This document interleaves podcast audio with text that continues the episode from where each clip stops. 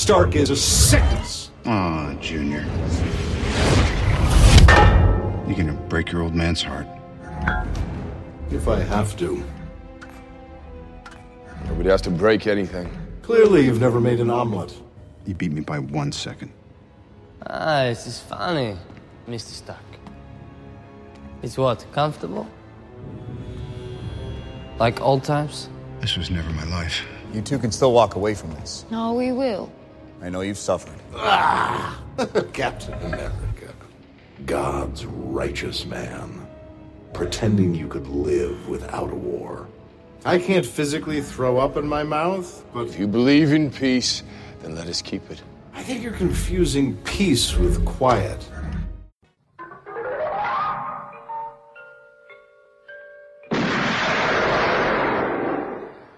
Do you expect me to talk?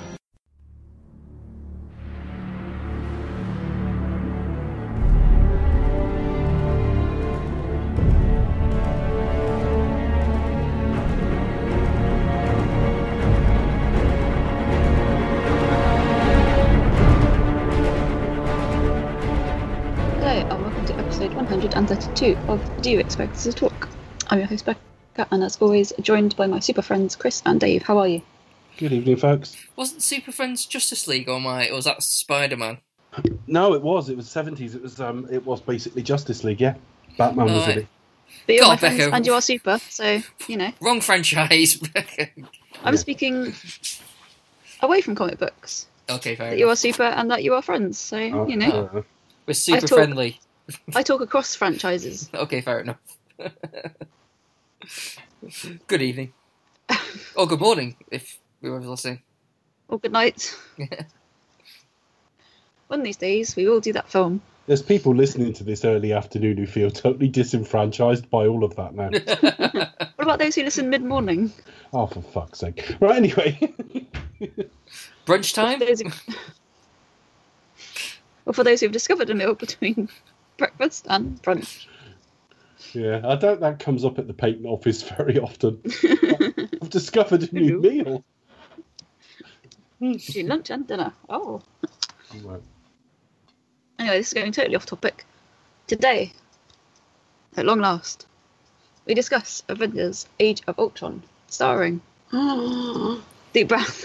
Why, why at long last? Why was was there like is there anticipation to this film that I'm not aware Well, I, of? hang on. To be to be fair, this is our seventh episode after the hiatus, and it's only the third one that's Marvel. Fair enough. when you when, when you think we're on the Marvel series, True. Okay. About bloody time.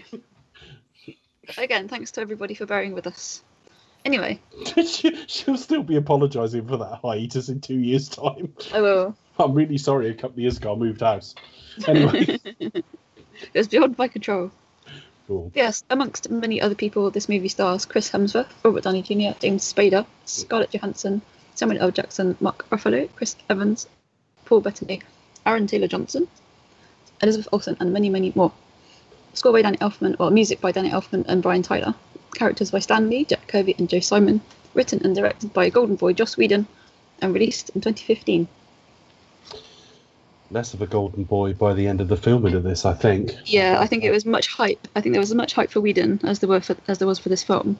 Um, Well, I think it was a lot of the fact that all the way through phase two, we were told Whedon was consulting with everyone. He was consulting with all the directors, so he was involved with talking to James Black, uh, uh, James Black, Shane Black. Sorry, who's that? yeah, he just randomly met some guy called James Black.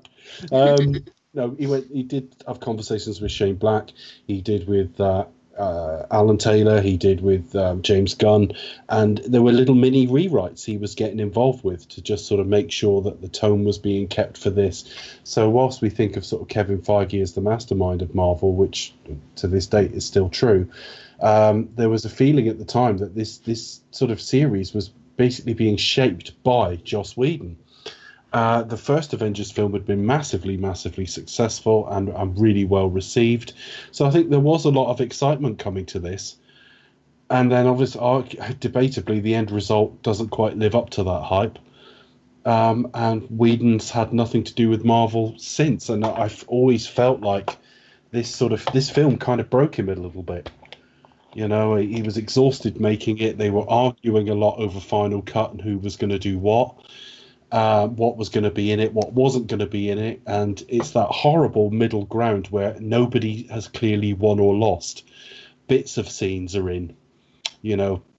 Uh, Thor's vision at one point in the film is sort of half there, and it'd be better either left or taken out completely. Yeah, as if they couldn't So- come to a decision to leave it in or Mhm. leave it out. So you're right to say Golden Boy as we came into this. I'd, I'd be less confident to say he was still that as we came out of it. But they still gave, they still gave him like well over three hundred million dollars to make this. I think considering So there was a what, lot you of know, considering what they him. went through, I think he did. It's, it's a similar sort of you know difficult production. Um, I think he, he did well to kind of weather the storm. But yeah, he kind of the, the shine had worn off, I guess, Yeah. towards the end of this film. Yeah, well, he could leave and take his magical touch to Justice League. Mm. But hey, he did a really good ad- adaptation of um, that film that he made. What, uh, that Shakespeare. Yeah, I can't Yeah, remember but that which was three years before this. Was it Much Ado? Was it Much That Ado? was that was ages Yeah. before this, though. I mean, Which I love, and I'm sorry I couldn't remember. That was why. that was done about the same time as Avengers. Roughly, it was. wasn't Yeah, it was around it the same sort of time. Yeah. yeah, The- Much Ado. Yeah. Well, so I, I just think there was an awful lot of hype, and of course, Age of Ultron. You think, right, we're, we're you know we're building into some new continuity that's going to spread over a number of films, and the end result just seems really, really compromised because it's not an age of fucking anything. It's a one-off. At this stage, I mean, you know, who knows? He might come back in Endgame or something, but uh, Ultron to this stage has been a one-shot deal. Uh, as much as I like James Spader's voice, I think the character was pretty half-assed.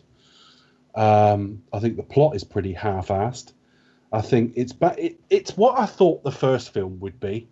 It, you know, I, I all the way leading up to Avengers, I thought this isn't going to be good. You know, trying to cram all these characters into one film. Now, this isn't necessarily overstuffed in the same way as some of the later films, but it is only half servicing little things. So you got a little bit of Thor in this, and then you got a little bit of Chris Evans and Hayley Atwell, and then it comes away from that, and it's about something else. And the whole sort of Ultron thing doesn't quite make sense as you it, when once you start thinking about it, because there's lots of sort of internet uh, capable network devices he, he seemingly can't get into. I mean, really, they shouldn't be able to fucking fly anywhere. Do you know what I mean? With Ultron on the scene, and I just think you know they pull out. They've, they've got to create stakes and they've got to create side plots, so you get you get this sort of love story between Banner and uh, what do we want to call her, Natasha, I suppose Romanoff. Yeah. Um, you get a love story between those two that's really, really half baked and pulled out of nowhere. And actually, the scenes are pretty sweet. I think the scenes are well done, and I think Whedon has actually had a shot quite well in this film. I don't like the wig very much, but where they're sort of flirting across the bar at sort of the Avengers Tower, I think that's a really nice scene, really well shot, and she's really quite alluring there. So it's not all bad. Um, it's funny. I think all um, Joss Whedon sort of films have plenty of sort of decent banter between characters. I hate that fucking word, but it's the best way to describe Banter. it. Banter, yeah, yeah. It's a straight left on For the anyone's dating profile when you see, yeah, I, I love banter. Do you? Bye. Um, Yeah, but yeah, yeah. But you know, it, it you know, it meant, it, you know, entirely as as as as uh, as we would apply it to this sort of stuff. Yeah, the, the sort of interplay between the characters is still really good, still really sharp. There's a couple of really funny scenes in it. There's a brilliant Stan Lee cam- cameo in it. The action's not altogether bad, but even then, there are beats we're going to get to where I just think, yeah, it's getting tired now. There's one particular beat, and I've mentioned it to Chris on a podcast before, where Whedon's very fond of a particular action beat, and, and we see it here from Clint Barton, I think, and it's like I'm sick of seeing that now. It, it, it takes a you know a split second, and it doesn't matter that much. nauseum, really, doesn't he? It's the one where um, someone's approaching our hero. The he- we don't think the hero knows he's there, and at the last minute he'll sort of throw a fist at them or just lift his arm whilst not looking at them and knock them out. He's done that to death. Um, it's overdone in action, full stop. Particularly sort of family-friendly type action. Um, so I mean, from my perspective, this film is a complete mess, and it's the worst team up of the lot of them. And I include, I have to include Captain America: Civil War in that because it is kind of half an Avengers film. That it didn't gross quite the same because it doesn't have Avengers in its title. So there's a lot of people who probably didn't go to see it. But yeah, it's the weakest of the team ups. It doesn't have the same problems with sort of overstuffing as some of the later ones, but it's half-assing half of the stories, and I don't particularly like the new characters. Now, um, the Maximoff twins, well, she's improved over each you know appearance because of you know she started dropping the accent for a start. That's made a big difference. Wanda Maximoff. Yeah, she Uh, sounds so really she's, different. she, she sounds really different What's here. wrong with her Uh, accent Tate- here? Sorry. What's wrong with her accent here? I feel there's nothing wrong with it. Yeah, and Aaron Taylor Johnson. ju- Okay. just- he Aaron Taylor Johnson looks like a cut character from GTA Four. Yeah. Pietro Maximoff just looks like he should be one of the sort of Niko Bellic's family in like Grand Theft Auto Four. Um, awful character. Glad when he was killed off, to be honest. Um, Or looks I like, think- or looks like he's like should be in like a, a speed racer type game. I don't, I don't really know, but you know, it's a step away from fucking shell suits, and that it's pretty awful. Um, the whole vision thing is kind of half-assed, and I've still got problems to this day of what exactly is Vision's skill set because it seems to be all over the shop. And when he appears in this film, he's massively overpowered. You feel like he could go out and fight it all by himself. Yeah, Yeah, it's a Um, bit kind of like he's kind of got all the powers, Yeah, and at the same time know. he's kind of scaled back, and it's like, hmm, okay. little nods to Hayley Atwell, little you know Peggy Carter, things like that, and Heimdall from our characters, where you think, okay, is there a con- is there a theme to what they're dreaming here? Are they are, are they being trying are they trying to get them to miss their past? I, I don't really know. So yeah, I've talked for a long time there, but that, my opening thoughts are this is a complete mess, but it's not an unenjoyable mess. It's pretty easy to get through. Um, it's fine, but it's the weakest team up. Becca, what do you think? Yeah, no, I, I would agree with all, all the above. Um, obviously, I had a lot of production production issues um, around sort of editing, um, and a lot of that ends up on the screen. I think again we've got another sort of similar quantum sort of situation. Obviously, not not on that kind of scale, um, but yeah, there was a lot of hype in you know going going into this, um, and it kind of didn't really live up to expectation expectations to me. Um, I think James Spader. I mean, he's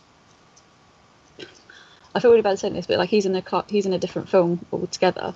Um, I kind of feel that a lot of his scenes le- were left on the cutting room floor.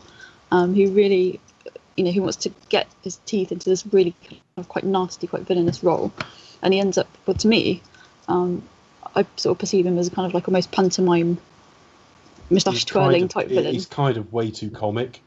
Yeah, Um, I mean, he's, he's good. put He is, he is one of those talented actors who can do both, and you know, turn kind of on a dime, as it were, and have, have skills across across both sort of serious drama and, and high comedy. But at, at the same time, you just kind of think, really, and I kind of I do feel that, you know, that there was a lot left out, and like it doesn't the whole general flow of this film doesn't doesn't really kind of flow very well at all for me. Um, I had a difficult time with this film at the cinema, and again watching it for this podcast, I was like, oh, hopefully I'll enjoy it more, you know, on, on a repeat viewing. No. I always thought that um, the first film, I think, just to expand that point just a little, sorry to come bring it back to me, but I don't think I've No. fully fleshed out that point.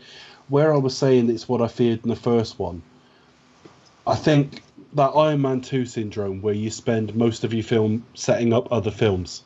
Well, we go to Wakanda and meet Andy Serkis's character. Claw, is it? Claw? Claw, isn't it? yeah, He yeah. says Claw.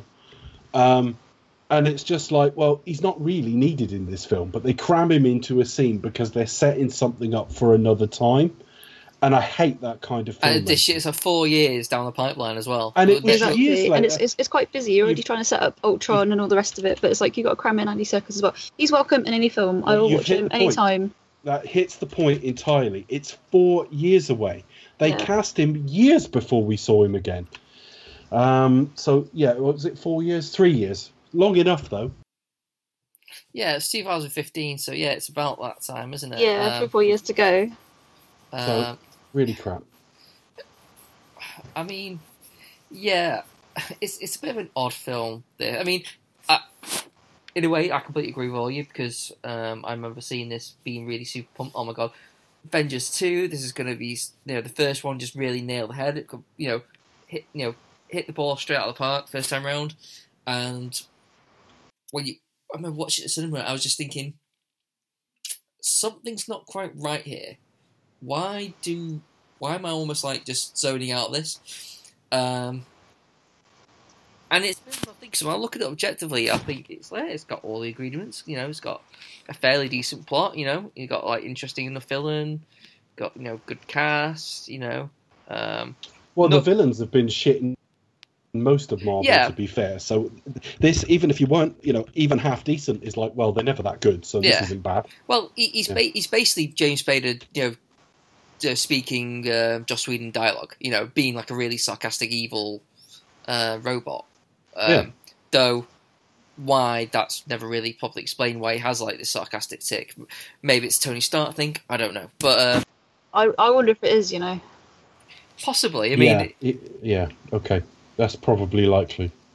possibly. I mean, I, I've literally just thought of it now as I said it, but um, so that might be it. But then again, it isn't entirely fleshed out. You know, we, we're guessing here, so um, I don't know. It's you know, this, as Dave said, like the scenes aren't themselves aren't particularly bad. The actions isn't particularly bad. Um, I liked how they actually gave um, Clint Barton something to do this time around. Um, Yeah, he gets busy. e- even though at the time I was, I remember like rumors like he, he's gonna kill, they're gonna kill for the Avenger this time. I get hearing mutterings of uh, they're gonna kill one of them off. Are you thinking right? So they're just gonna give uh, uh, J- uh, Jeremy Renner like a we'll roll this time around and then kill him off because you know no one needs Arrow Boy. Um, um, but they didn't this time around. But anyway, um, so yeah, I don't know. There's something about it. It's just off. I don't know what it is. I think it's just when a film doesn't quite come together, it it just shows. Uh, it just doesn't land the way that you want it to land, and uh, it's a shame. Somehow it doesn't look fun. It doesn't look like they enjoy. I, I, I imagine they always have a few laughs. I can't imagine like Robert Downey Jr. just his whole attitude to life these days being that such that he wouldn't have some fun with this. But at the same time, it doesn't look like it was fun to make. I think that's the the bottom line. I just think it looks like it was a bit of a fucking slog. I think as well, even though Phase Two had been quite successful, and particularly we, what we said about 2014 being such a successful year, there must have been some pressure on this because Whedon hasn't made anything big since the first one, since the one from you know a couple of years you know, a couple of years before 2012, and he suddenly got to go and follow one of the most popular comic book films ever made, and they all it all feels a bit rabbit caught in the headlights, just a little bit. Yeah, I possibly because it is literally carrying the franchise on his shoulders at this point. Because like this, because they all essentially the, these are like the, the bookmarks of it. These these are like the what should be the high point. You know, it's like where they all come together. You know. Um, al- also got Thanos as well, which we won't properly see till like this year. Again, he's Yeah. going in mid credit scene. I'll okay, I'll do it myself in three years' time. So yeah, three, yeah. four years time. Yeah. In, in some respects, in hindsight, we're only two films away from Civil War. Now, unfortunately, Civil War needs the plot of this film to work. It needs what happens in this film to give them the ammunition to drive them through the plot of that film. But just in terms of the logistics of building to peaks and sort of troughs and crescendos, if you like, within the sort of flow of the cinematic universe as a whole, I'd, I almost wish Age of Ultron wasn't here because we've got an effective Avengers film the following year anyway with Civil War. Well, I was just about to say, I think Civil War, uh, pretty much just like was was the apology. It correct. It, it- Yeah. It was almost like okay, okay, well, like just politely ignore Age of Ultron because well, it Here's didn't the do a film you should have had. Well, no, it didn't do a Star Trek Beyond and ignore the previous film. It was all about what you do after Sokovia happened. Mm. So the plot of this film was absolutely vital. yeah, But I just think time is starting to prove, and I say starting because we've got to hedge our bets before Endgame comes out. But it's starting to prove the Rus- Russos are a better fit to this material. Whedon did a great job with the first one just because, you know, boyish enthusiasm came in, you know, his first crack at it. Let's get them all wise cracking. Let's keep it nice and light. And he, and he did it. Once you start putting the weight of the world on him, it just seemed to like break him somewhat. Whereas the Russos just handle that pressure no problem. Yeah, I don't, I don't, I don't know what it is. I mean, it's difficult to say. I'm not seen any other Russo's films other than Marvel, but um, I, yeah, I don't know what it is about them. Uh, I was thinking about this the other day. You know the Russos. Uh, Do you Yeah. do you think, um, and maybe it's been confirmed that they do, but you know, being that as a two direct, do think they go off and like film separately? Like, okay, well, I'll shoot scenes with um, Robert, Downey, and I'll shoot scenes with Chris Evans, and they both, you know, kind of I same know. time. I don't know. Just, it was just a thought. I thought- most directed most directing teams are actually you know sat beside each other at the same time so i would think so it's probably on special features but i haven't really watched any this time so i couldn't tell you Yeah. i don't think i don't think i think they just sort of work as you know Yeah. a hive mind effectively i don't think they go off and do other things Yeah, I was just a thought. I was just thought like, so okay. Well, there's two of us. We can be at two places at once. But anyway, um, so yeah, I, I don't know. Yeah, it was it was just a bit. Uh, I, I don't know what it is. It just didn't work. I mean, it's not terrible because there's nothing in it that's particularly badly done. There are moments in it. I think it, it works best when it's the the team are just like hanging out, like when they're just like at the party. But just that's like, what Whedon's best at. That's Yeah. what I mean. There's something about him that's got a lightness, which is why I think he was better first time out. Yes, there's some pressure, but like, would anyone really have blamed him if the Avengers hadn't been amazing? Because it's kind of a gamble anyway. The first time you do it, Yeah.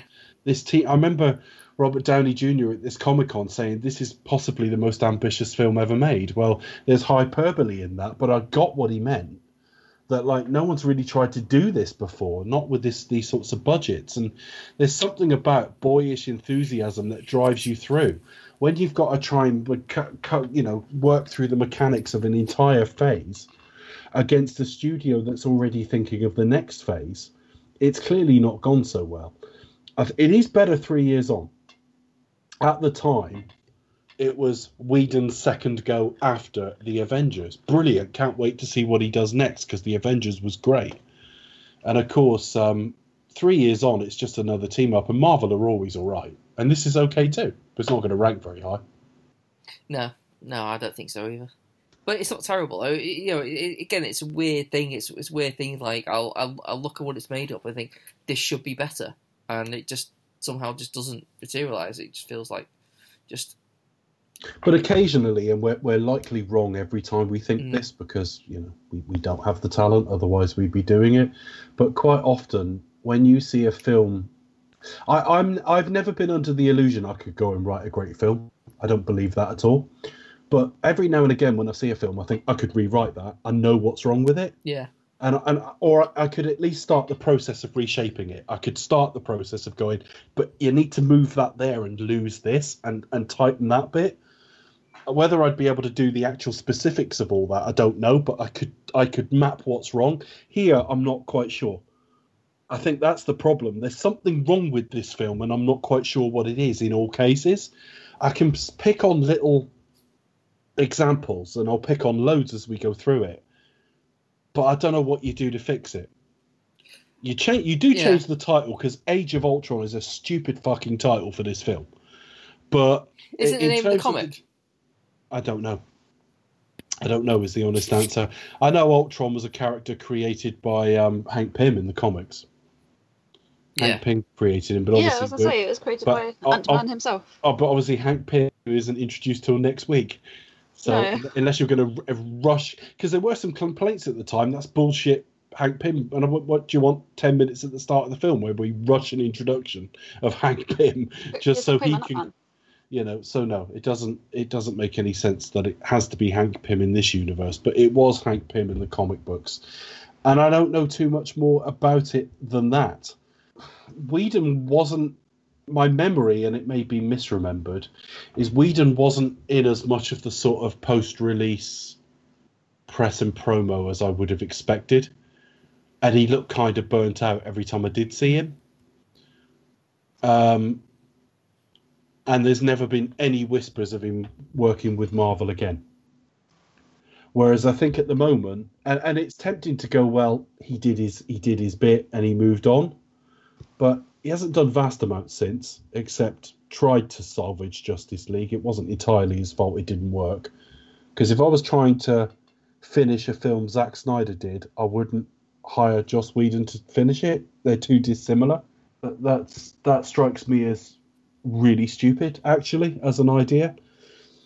But Though, though course correcting is the ones that uh, make it a bit more that's fun. what they were trying to do. But they had they had a bit too much in the. Well, we'll get to that one day, and that's not an easy. It, it doesn't quite work, and I think uh, that is a clear spoiler for when we get to DC one day. Um, Justice League is a mishmash. It's not as bad as its reputation, but it certainly ain't good. Um, but Joss Whedon hasn't done a lot since this, so it's not that he went off because he was going to do Star Wars, or he wanted to, you know, do this TV show or whatever. Whereas I get the impression now with the Russos, they they'd keep him forever if they could. So something broke between man and studio here yeah. and we're seeing it in the end result, but we're not quite sure how.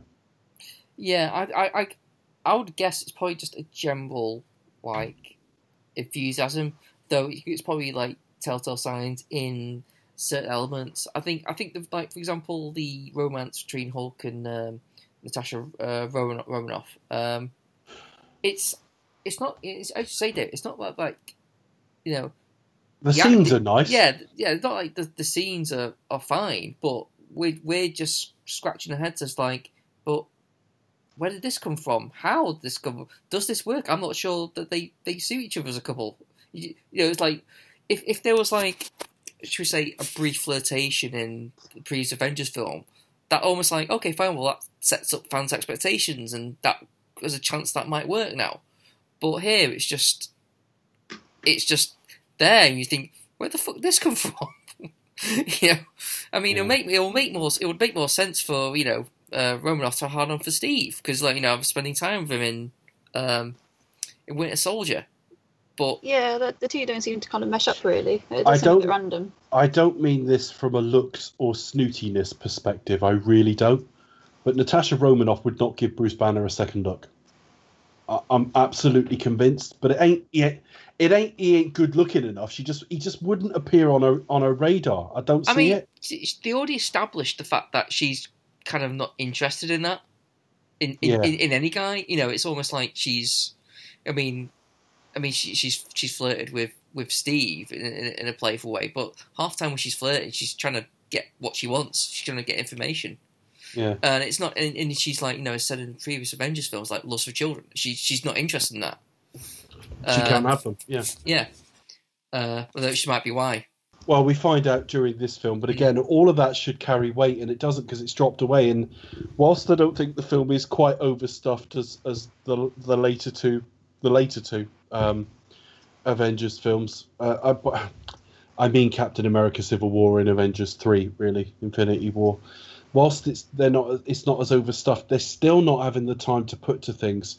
So the flirtation between them isn't fleshed out before all of a sudden they're into each other, and you think, did we miss some signs or something? Yeah. Then they're having a conversation outside of the shower about, you know, I should have joined you, and then it was, I can't have children, and then it was, you know, how do you have a baby with me, because I'm the Hulk, and it's like, we've missed weeks of conversations here. This isn't just a couple of little side conversations we've missed. We've missed a hell of a lot of build up and I find I find it the same with the, the you know the the Maximoff twins as well. I just think they're, they it, it's all very very rushed, uh, and we're looking at a film that's 141 minutes. So, yeah, and and the whole Ultron thing's pulled out of nowhere. And again, I think I've got a problem with this constant semi resetting of Tony Stark. He's becoming like Shrek. He's learning the same fucking story. Uh, you know, Sh- Shrek in every single film learnt to be grateful for what he has. And in Yeah, that's that's film, like his character arc. That was Yeah, it. And again, yeah. he learns to be and then in the second film, he would learn to be grateful for what he has. And then in the third film, and you get where I'm going with that. um, the second time he does it with Donkey, Well, and the then the next time he does it with Puss in Boots. Well, after I mean, not only do they have to reset him as a bit of a playboy each time, but they, they're not doing that as much now. But Tony Stark in Iron Man three had to learn, had a bit of post traumatic stress, and had to learn through the course of the film that he couldn't he couldn't anticipate every variable. He couldn't protect every single anyone from everyone from every conceivable situation. And by the end of the film, he's learnt it.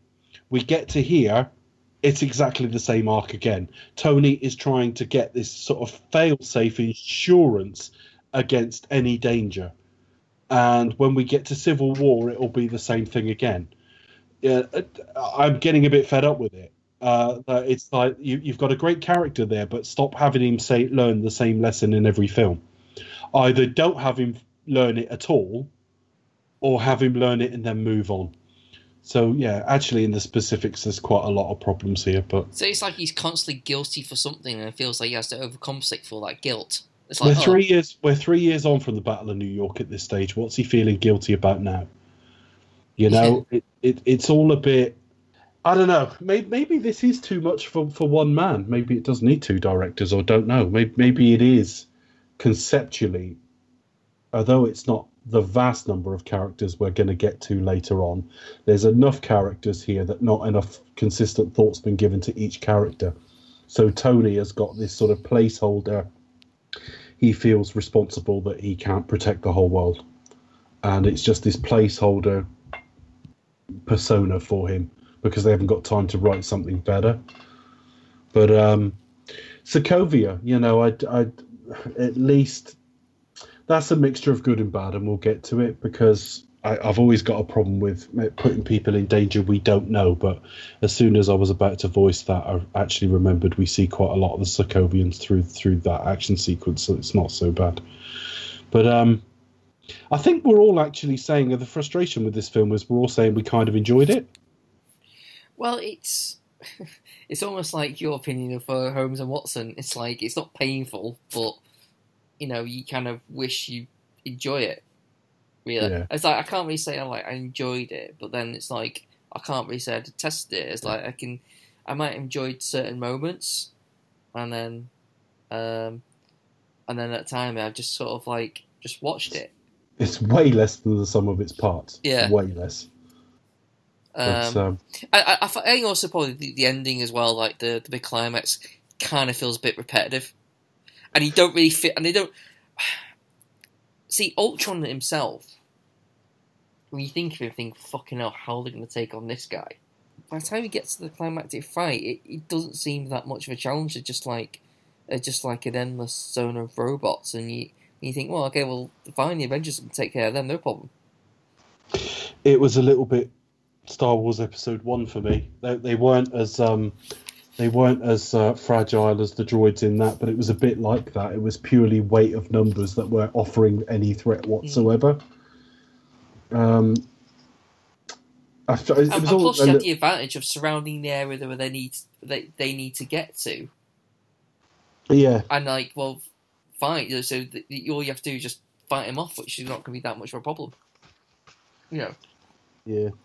Not in real terms, obviously, but in terms of when you're watching like movie superhero terms, think, oh, okay, well, it's fine. There's loads of them now.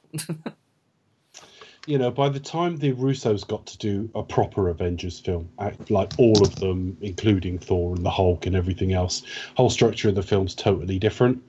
Here we've got kind of, we do have sort of an Empire Strikes Back in that we start with a, a big action sequence off the end of the last one, if you like. But again, it all felt rather over familiar. Mm. It was all similar sort of action beats and shooting uh, you know, and cutting between the different Avengers, but this time on the ground in a snowy environment. So it all felt a little bit like I'm not sure he's got anything new to say. It, yeah. But um, with that, shall we discuss this film sequentially? Uh, why not? Uh, why not? Now, which film was it? Was it the last one where we had a um, we had a Baron von Strucker uh, tease? uh, it was was one of the- Soldier. It was one of the post-credit sequences. It was Winter Soldier, was it? Yeah. Okay. I thought this was going to be something, and it really isn't, is it? He's But in like seems- two scenes. Yeah, he's been. They've been raiding Hydra facilities ever since the Winter Soldier. We we get the impression, because they they drop it in very clunky dialogue as they go through this scene that you know that's all of them now and you know we've cut the head off and everything else um, this hydra facility has a scepter the scepter loki was using in it and it has the twins Yeah. uh, pietro maximoff basically quicksilver uh, not gta 4 who is uh, very like it's one of the few things the Bryan Singer X Men film does better. their, their Quicksilver's way more fun than this one. I, I, I remember the tease because like the, the wig in the Bryan Singer one and the X Men one just looked really tacky. yeah, yeah, it doesn't. Neither of them look good, but here he's got bad highlights, and it, it just looks like the, the uh, it it does. It's very GTA Four.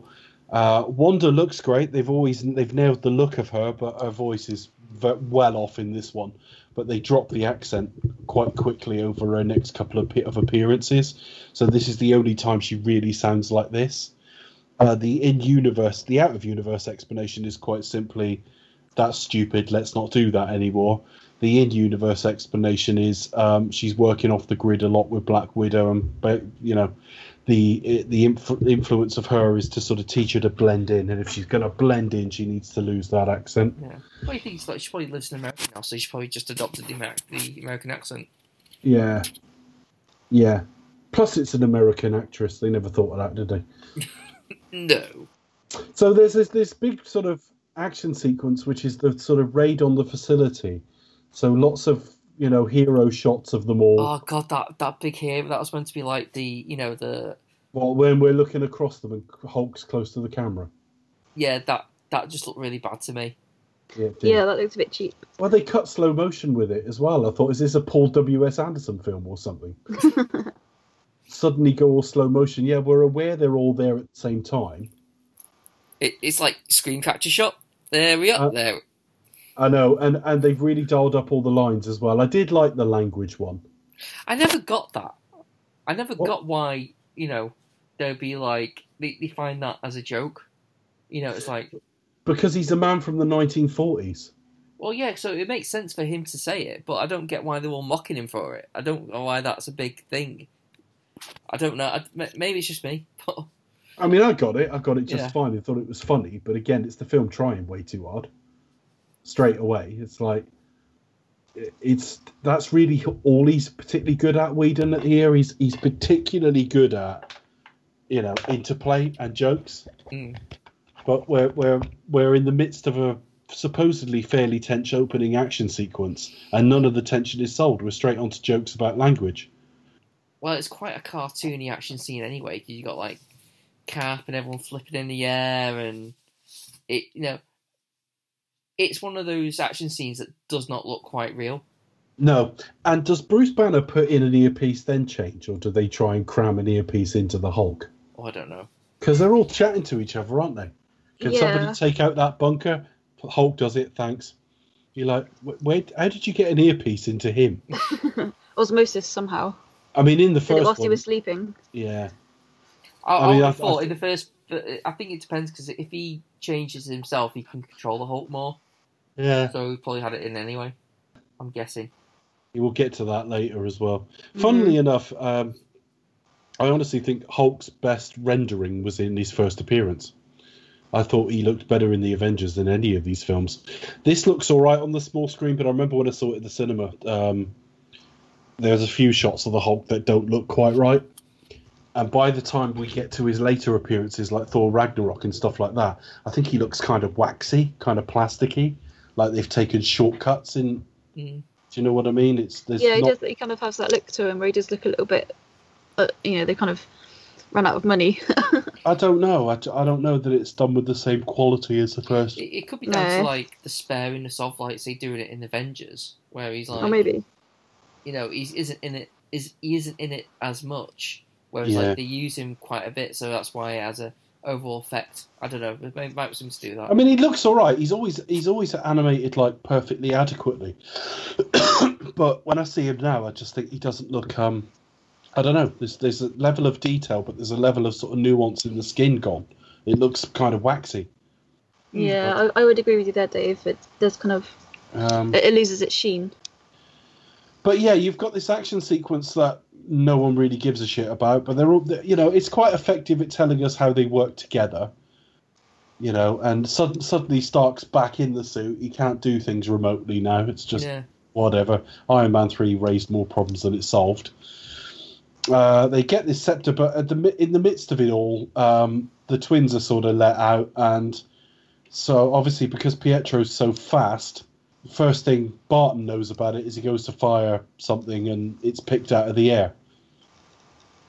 And Wanda is just messing with their heads terribly. She gets inside Tony's head, and he sees the sort of creatures from the first film and all the Avengers lying dead, or di- dead Yeah. and dying. Yeah. And again, I wasn't quite sure what that was hinting at. I don't know if that was trying to show him something that has happened or could happen, will happen, uh, just to mess with his head, just to get him to take the scepter. Or his like worst fear or something. Is are just showing him his worst fear? Well, in that case, what's Steve's dream about then? Because he Mm, just meets yeah. with Peggy, and you go, "Well, that's not a worst fear, is it?" Are you Surely trying not. to? Are you trying to show Steve that um, there's a life beyond this, or that um, you know he'd be happier away from crime fighting? I don't know. I'm, I'm, you know, Thor sees yeah, trouble. you get you get the sense that like um, Steve's dream is like a, a temptation, isn't it? It's like A temptation to do what though? Because he can't just go back to 1945. yeah, Can no, um, that that's very true. But I, I again, I don't know. Okay, I think I know what you mean though. Like, Yeah, I mean, yeah, if I yeah, but if I had to read it as it is, but you're right. I mean, I don't I don't know what exactly they were trying to do, but it's I interpret the the vision that's like, well, it seems to be a, a temptation of sorts, but uh, or I don't know. yeah, I, I mean, if you were showing them all some flavour of a dystopian, I mean, you're showing you're showing Cap a world where his battle's done. Hmm. Uh, so that but we fear? don't. I don't know.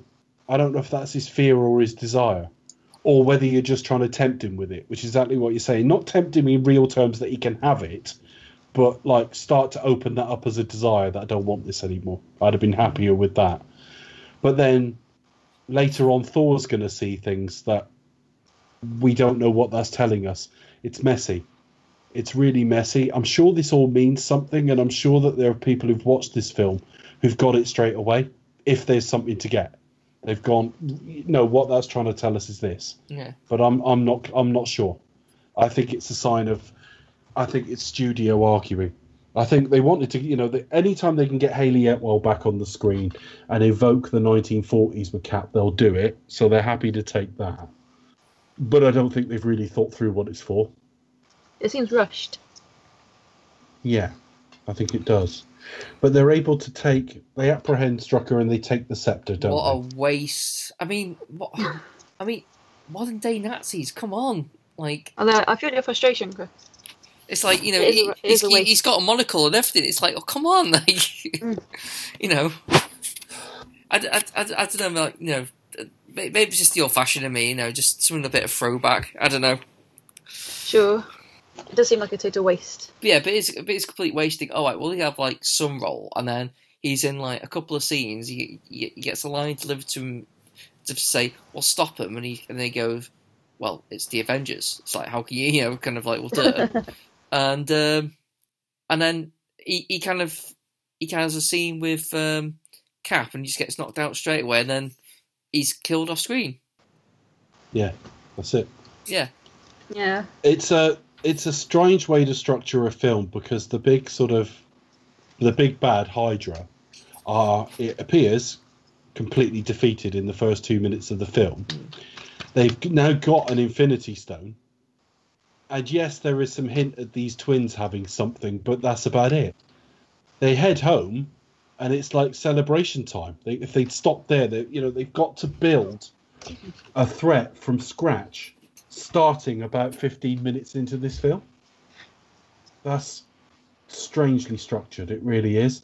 Having said that, I quite like some of the next few bits. They um they basically head back to the sort of Avengers Central, don't they? You know, the the Stark Tower. Yeah, yeah. And all of this sorry, go on. No, go on. I was just sort of he got Stark basically sort of working out like what to do with like taking his Jarvis idea but expanding it, we basically to make Ultron essentially. Um, and he works with um, Banner. Banner. Yeah. Again, a bit pulled out of his ass. He learnt this in the last film, you know, that you can't legislate for every single threat. Mm. But he's forgotten it already. he's had that. And, and then he mindfuck finds of- Yeah. Seems very there's- convenient. there's an intelligence in it. Well, that's handy as well. Effectively, that intelligence basically takes over Jarvis. Yeah, I mean, it's one of the things. And all like, of that is happening while they're off partying. Sorry, go on. yeah, you, uh, in in in his mind, he's thinking, "I'm I've thought of every way possible to make like a fail safe type thing where this will happen, and it does." it's like, oh Yeah. crap. Um, yeah, he, he basically wakes up while he's not there, and, and and basically sort of takes over Jarvis and starts like going into the system. Yeah, but even he has a look through the sort of all the files and he sees the peace in our time thing and he gets the idea that he's got to eradicate humanity. Humanity are the threat.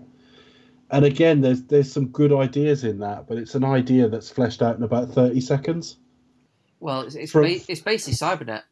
From waking up, I yeah, it's essentially Cybernet. from Isn't it? waking You're right. up to deciding humans are the threat to taking over Jarvis is less than a minute Mm.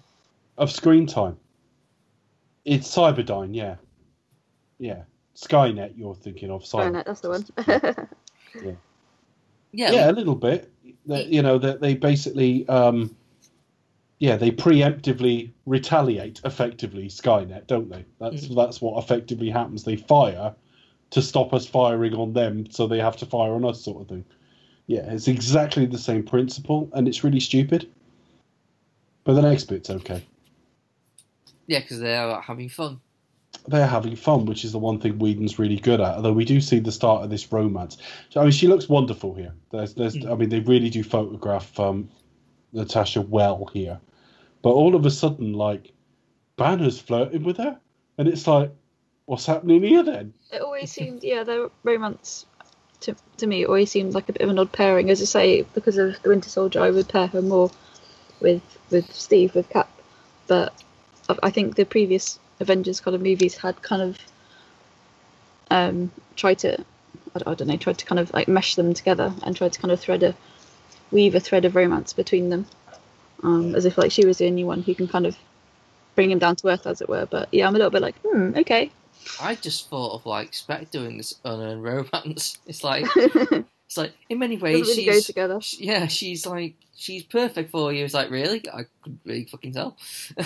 it could have told she's she's the only one who could ever understand you. Well, Inspector, you could at least tell where they were getting the general idea from, because you go, well, she's the daughter of an assassin. Yeah, of course. uh, and Yeah, it's she's just been like- she's been taken all over the world with this, you know, and had to be taught to defend herself. If anyone's going to understand the way James Bond thinks, then it would be her. The execution was bloody awful, but you get the Yeah. general idea. Yeah, Uh, Get the I theory. don't know. I mean, what what is Banner? You think, well, he's a bookworm, isn't he? Hmm. I he's, don't. he's an academic. Whereas Natasha is a g- get out, she's smart, but she's a get out there and do it, which is completely different. She's very much a cynic. She's more I- practical. I don't I don't see these two together at all. Doesn't work. They work. say opposites attract, so you never know. Well, it's not that I don't think it's even that we're saying they're not alike. I don't think it's even that. I think it's they just they just don't fit. it, it They does, don't fit. Doesn't it also like uh, what's uh, it, who's is it is it is it? I was gonna say Peggy then, but it's um who's Banner's love interest? Betty, Betty, Betty, Ross. yeah. Betty, Um, that was it. yeah, does it kind of like just shit on that that idea? They've just written that film out of existence, haven't they? Really? They have. I mean, they haven't because Thunderbolt Ross turns up again in a uh, Yeah. two films time. Two films time, A bit longer than that. No, yeah, it is yeah, two it's two films, films, time. yeah. He turns he turns into Civil War. So the film still exists and it's still in continuity, but no one mentions Betty anymore.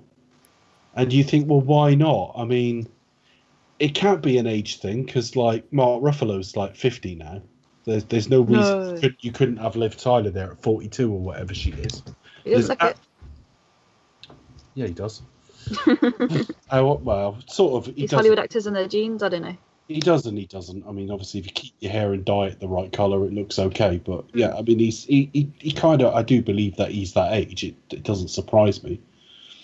Um, I don't know why Bet- Betty Ross has just been written out of all of this. I don't know. I guess, having said that, I complain all the time about overstuffing these films. If you tried to cram Betty Ross in as well, that might be a bit difficult. I mean, not saying that they have to. I mean, you don't cram like uh, Gwyneth Paltrow or um, or what's her face, uh, Jane. Um, Pepper yeah, well, um, or or Jane Foster. Yeah. yeah, or, or, or Jane. Fo- They just mention it, and it's actually it's, it's not a case of like, oh, we have to see it. We have to have scenes we're in. It's just um, the idea that that's his girl. That that's that's the love of his life, and the only reason why he can't be with her is 'cause he's the Hulk, and he's still searching for that cure, or or whatever, or, or try so he can actually But she's still out there. She's still a bit bit of what's driving him forward. yeah. Yeah.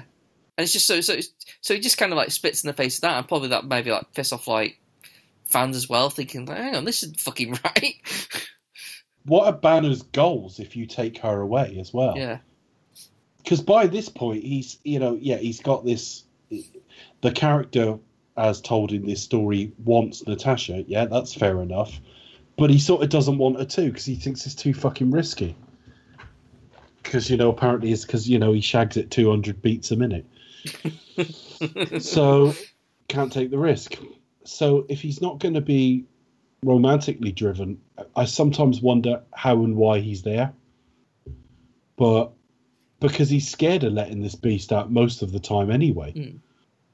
You know, um, even though he's got a bit more control over it these days. So it's all rather confusing, but uh, it's it's a well done scene. I mean, less so on the small screen, but on the big screen, there was a real allure there in her and the way she was talking to her. She knows how to work a camera, certainly. yeah, But and all the funny stuff that follows is good fun. They're just trying to lift Thor's hammer, which is funny. yeah, You're, yeah. It, it's in that sort of really good like casual sense that like part they're, they're not really acting really, just they're just literally just being themselves, having a laugh. But I do, I do love the fact that when it comes to Steve, it does move just a little bit.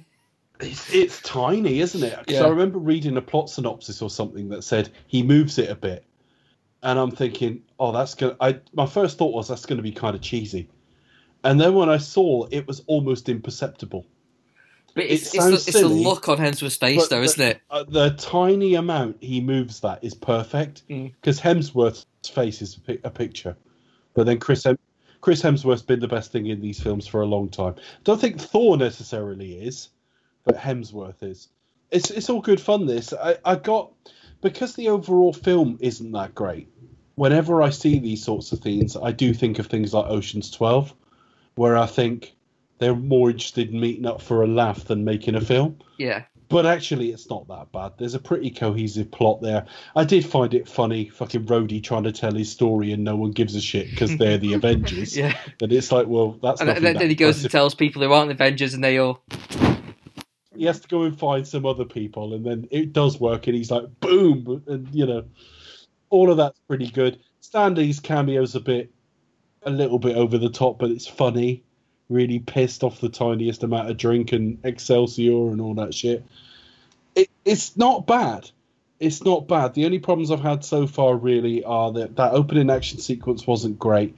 That sort of Iron Legion Tony's got of all those robots, I'm still not sure about. It's like how much of it's still this problem I had with Iron Man three. How much is uh, Iron Man the man and the suit as a combination? How much is it of a fleet of everything, but it's basically your intelligence and thought processes, and how much is the man not actually that important? And the more and more suits, costumes, uh, robots we see that Tony Stark isn't physically in, the more it cheapens all of it, frankly. Mm. Um, so I'm not fond of that. But at this point, I was quite happy because this sequence was funny. And actually, all we'd heard so far, I think all we heard was a little bit of Ultron's voice kind of lazily because it was like he's just waking up, really. Um, so th- I, you felt like a little hint of coming threat. So I was quite happy at this point. The party gets interrupted by Ultron, doesn't it? Yeah, it's like. Uh, well, I think the party's finished, but they're just like you know crashing out, and then Ultron comes along. Yeah. Uh, you know, which is like a big part of the trailer when he's like quoting Pinocchio. Uh, so I've got no strings. It's been okay, that isn't Yeah, it? and- Yeah. In, in, in the trailer, There are no it was pretty strings on me. Yeah, there are no strings on me. Like uh, in the trailer, that was. I nearly pretty put that the on our focus. trailer, but I changed them. I changed my mind. It's not going to be. think I think you made the right decision there, Dave. Yeah, I nearly put that on our trailer, but yeah. Um, this is okay, but every time the action kicks off, and it will really be obvious when we get to the Klaue stuff later, I'm not that thrilled by it. Yeah. It all kicks off here, and I'm just like, I, I don't care. I don't know who this guy really is. He's just come out with a load of cliche dialogue. We don't really know what he wants, and we're underway straight away. I, I By the wasn't time sure. we kind of they tried to introduce him, I kind of feel that this film is is, is quite busy. Like there's enough going on without Klaue. I mean, he's I do, it's like I, I do love Serkis as an actor. I think he's he's amazing, um, and all, all those innovations in the field of mocap is, is just superb. But I just kind of feel like as good as he is here, we don't need him. It's too busy already. No, I mean he's they they try to write it into the plot because basically that's straight where we go next. After this battle, he takes the scepter and he goes to um uh he goes to uh he goes to um Sokovia. recruit yeah Sokovia. Does he does he go there first? No, he recruits the Maximoffs first, doesn't he? Yeah. And then he goes then he goes to see Klaue. And it doesn't say Wakanda, I don't think it is, but it's in Africa somewhere. Yeah, that Yeah, so kind we- of not, not revealed at this stage. he goes to uh, he, he goes to Sokovia, recruits the the Maximoffs, and then uh, he kills off Strucker. But we don't see it. We see it like in a in like a little Yeah. I don't Photo. remember it. What's the... Oh right, okay, brilliant. Yeah. We don't see it. It's just like going like oh uh, Well, it never it never stuck. I've seen this film countless times, and I could never remember that's what happened. yeah All right, fair enough. So then he goes to get. He wants vibranium, doesn't he? And Klaue is kind of a black market trader in it. And at this stage, we don't truly know how much vibranium there is in the world.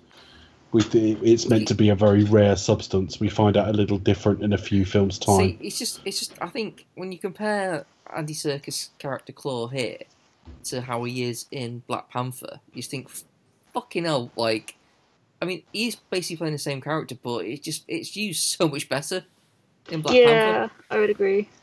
Like, he, you know, in Black in Black Panther, he's clearly having fucking time, has memorable lines and like gets memorable. Lines. He's got memorable lines. He's funny. He's got like his arm It's so much better, isn't it? gadget. So Yeah. much better. Here, it just stood out. It was almost like a cameo given to some, given to somebody needlessly famous. It, just judging on the size of his role in this film, Andy Andy Serkis is too familiar to us. Yeah, Do you know what I mean? It was like, Mm. why have they got Andy Serkis to do this? And you go, and then it was pointed out he's a Black Panther antagonist, and it was around here they cast Chadwick Boseman Yes. again for years down the line, but they cast him, and I thought, oh well, that's it then. He's obviously going to be a big, big time antagonist in that film. Hmm, we'll get to that. we'll get there in the end. All this build up completely wasted. Marvel don't get a lot wrong. No, they get they're bound to get some stuff wrong. I, I, I say this You is like one of their it's not. main kind of scripts, really. It's Not, not. not not even a screw up, but just a little bit where they go, "Yep, It is really. just a brain fart." But the action sequence here, I fucking hate. It's, it starts with really shit banter between like Stark and fucking uh, Ultron, so it's lots of Junior and all that shit. And it's got those, it, but this whole action sequence coming up has that kind of all those little Whedon things I don't like, putting silly little funny bits in the humor, like where in the action, like where uh, Pietro tries to grab like Thor's hammer and gets taken with it. Never Yeah. found that funny. Where um, Barton, you know, hits someone behind him, and you know, it, I just think I've that that's been done to death. It was done to death in the Blade films as well, years before this. So I, I just didn't really like any of this. And really, the one thing that rescues this whole section of the film, obviously, is she gets inside Banner's head, Wanda. But before we get to that, it's worth mentioning what does happen to Klaue here. He loses an, an arm. Uh, he takes. oh, he's got an arm off. He's got an arm off. Yeah, you're telling Yeah, me is that and, and, grown and back, Raxley does not bleed to death. Like he's not like No. Like He- I'm sure that'll be fine. He's almost apologetic, Ultron, because he cuts it off in a bit of a temper. He's Yeah. just filled his bank account, so now Klaue is super rich and has one arm, which is effectively, I think, his his origin story. But yeah, bit of a waste for a character that ended up wasted in Black Panther as well. Although there you go. Um, It's, But it's, Hulk- it's almost like we didn't really need this bit. Like really, we could have just reintroduced him in Black Panther, and then, then that was it. Well, We, actually, we, we some need all we need to know from it- Black Panther. Really, it, it, well, it seems to be a big way. Yes, I, I agree with that. But the whole sequence seems to be a way to get um, the Hulk going mental. yeah. That's what this is. It's setting up for the Hulkbuster scene. which is was in all the trailers and you know the bit where the sort of bigger version of the iron man helmet sort of closes over his head and all that this was um this was good though i had fun with this this was um and you can tell he's immediately got something in his head because his eyes are red the hulk's eyes are bloodshot really and all the skin around his eyes is kind of puffy he's kind of like he's not of his own mind at all and he's raging around and of course stark goes after him with Veronica, which is the um, sort of Hulkbuster. space-based suits, the Hulkbuster suit, uh, and they have a big fight on the streets of Africa somewhere. I, I get like it had lots of cool stuff. Like I like the idea, like the suit, all different Iron Man suits to deal with the Hulk and things like that. And there was parts of it that was quite funny when he's like sort of bashing him, go go sleep, go sleep, go sleep. Um, Yeah, and sorry, yeah, yeah, yeah. Part, Hmm. part. I mean, like you know, parts of me were thinking like thinking of the shades of like Man of Steel, where they're just plowing through. But it, it does try and like sort of make a point of like, oh, is this area populated? Okay, and he does save the people and lift and whatnot. So, but it, was like, okay, this is just like needless destruction. Um, and I kind of, I don't know. Again, it's like the entire film. It's like, I, I kind of just sort of zone out. I just think, oh, this is alright then, rather than like thinking, oh my god, this is amazing. And I don't know what it is. I don't know if it's just like my I think it's My just the, film, just the film's not going well at this point. It, it, it's a decent action sequence at the end of a not so good action sequence, at the end of a load of setup for a character in Ultron that we don't really have any real insight to into at the moment, other than he's effectively a programming error. So you think Uh, possibly that the film could have done with less action and more character build up, so the action means something. Yeah, that's always the case. I think they see, you know, I think as much as the next two team up films are better, I think when they were planning things like Civil War, that set piece at the airport would have been almost the first thing into their minds. And I think there is a degree of reverse engineering around action sequences. I think they wanted the Hulk and Iron Man to have a fight. Yeah. And most of the build up from the point where Ultron announced himself to then has been to get to there. I think there's an element of I don't know how much they thought of the forward Hulk storyline because Hulk obviously goes missing at the end of this film, and the next time we see him is Thor Ragnarok. And I know that Feige and Ruffalo have talked a couple of times about how they're not going to do solo Hulk films, but they so what they've done is talk about what the arc for the character would be if they could, and try to put them in here where they can. And I am wondering if this is part of that, that they actually wanted Hulk to go at one of his colleagues in a hugely populated area as character development for like Banner or to Yeah. give Banner something to think about afterwards. I'm not sure, but there's still a part of me that thinks it was just a cool shot for the trailer, wasn't it? Yeah, I get that impression as well. There's a lot of there's a lot of sort of scenes. I kind of it's one of those films where the trailer is better than the film. Like all the cool shots, all the cool action sequences, and all the the hero the hero shots and the lines. There are no strings on me. In the trailer, and then the rest That of is the a film cool is just like line, and it's put in slightly discordant as well, isn't it? There are Mm. no strings. So you got that. You got the party where they're trying to lift the hammer. You got Hulk and Iron Man having a fight. Um, yeah, you can see how you cut a really good trailer for this, don't Mm. can't you? you really can, but I kind of get the impression that the trailer's better than the film. Yeah, well, so they everyone was really excited by, by by the trailer as well, by by seeing the shots of it. Everyone was like, "Oh my god, this is going to be amazing!" Yeah, definitely. Especially I- having Spader as the villain as well. You know, this really versatile actor, and you just think, oh, You know what I thought? shortchanged by it all. You know what I thought was the problem with um, Spader is he's got a really good voice, but I think you lose something when you hide against a, uh, that tinny robot aesthetic. he's Sure. he's almost like doing like a Darth Vader, where it's like like through metal. And I think and I think that that kind of just shaves off the quality of the of the delivery. Uh, and what, I thought the what C- I thought the CG of the final Ultron looked shit as well. oh, well, he's got, again, tran- it- he's it got transformer really mouth. Yeah, kind of like shiny and waxy. The CG's not bad. The, the CG's never particularly bad in Marvel, but it's it's not always absolutely tip top either. It's always like okay, Yeah, and I thought Ultron was okay. I just kept thinking he's got you know that Optimus Prime mouth where it kind of like it's like metal, but it still moves like lips. Well, I yeah, just there's still a think bit like metallic aspect to it. I mean, I don't know how far we are into the film at this point, but you know, half hour, forty minutes, whatever it might be. But I already feel like it's mis-selling. Yeah, Age of Ultron. We've had the first ten to fifteen I even minutes of the film film had fuck all to do with him, and now since then it's been like he, he's being set up as a single film antagonist. It's completely obvious that's the case. Um, there is something to do with this Infinity Stone that's going to matter at some point. We think probably, but Age of Ultron just it just gave it this epic feel coming out of the Avengers. Whedon's return after three years, a really good Phase Two by and large. Certainly the two films, two to three films that led into this. Well, two films really, isn't it? Certainly the, the 2014 releases. You thought, my God, they're on an upswing, and here we go, the epic second Avengers film. And actually, it's a total so what storyline with a so what antagonist. Um, and that's really the problem. And things get pulled out of their ass because they're team up films and you don't have time to develop anything properly. So the next thing is we head to we we find out Barton's got a family.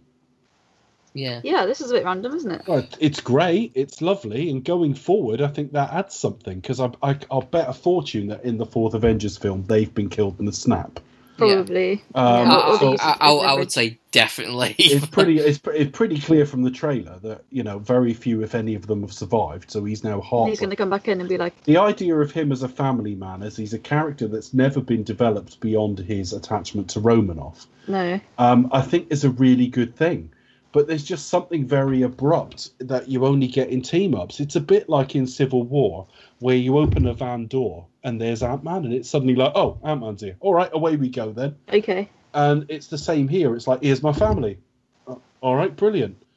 You know, I I, mean, I it- just think there's something very abrupt to that sort of thing. I think it's like oh, it does add something to um to his character that he is a bit more like has a bit of a private aspect to him. Like he like you know I, I've got me running around saving the world kind of stuff, but when I'm at home, I'm like in the middle of nowhere in the cabin with with my wife and kids, and that's how I like it.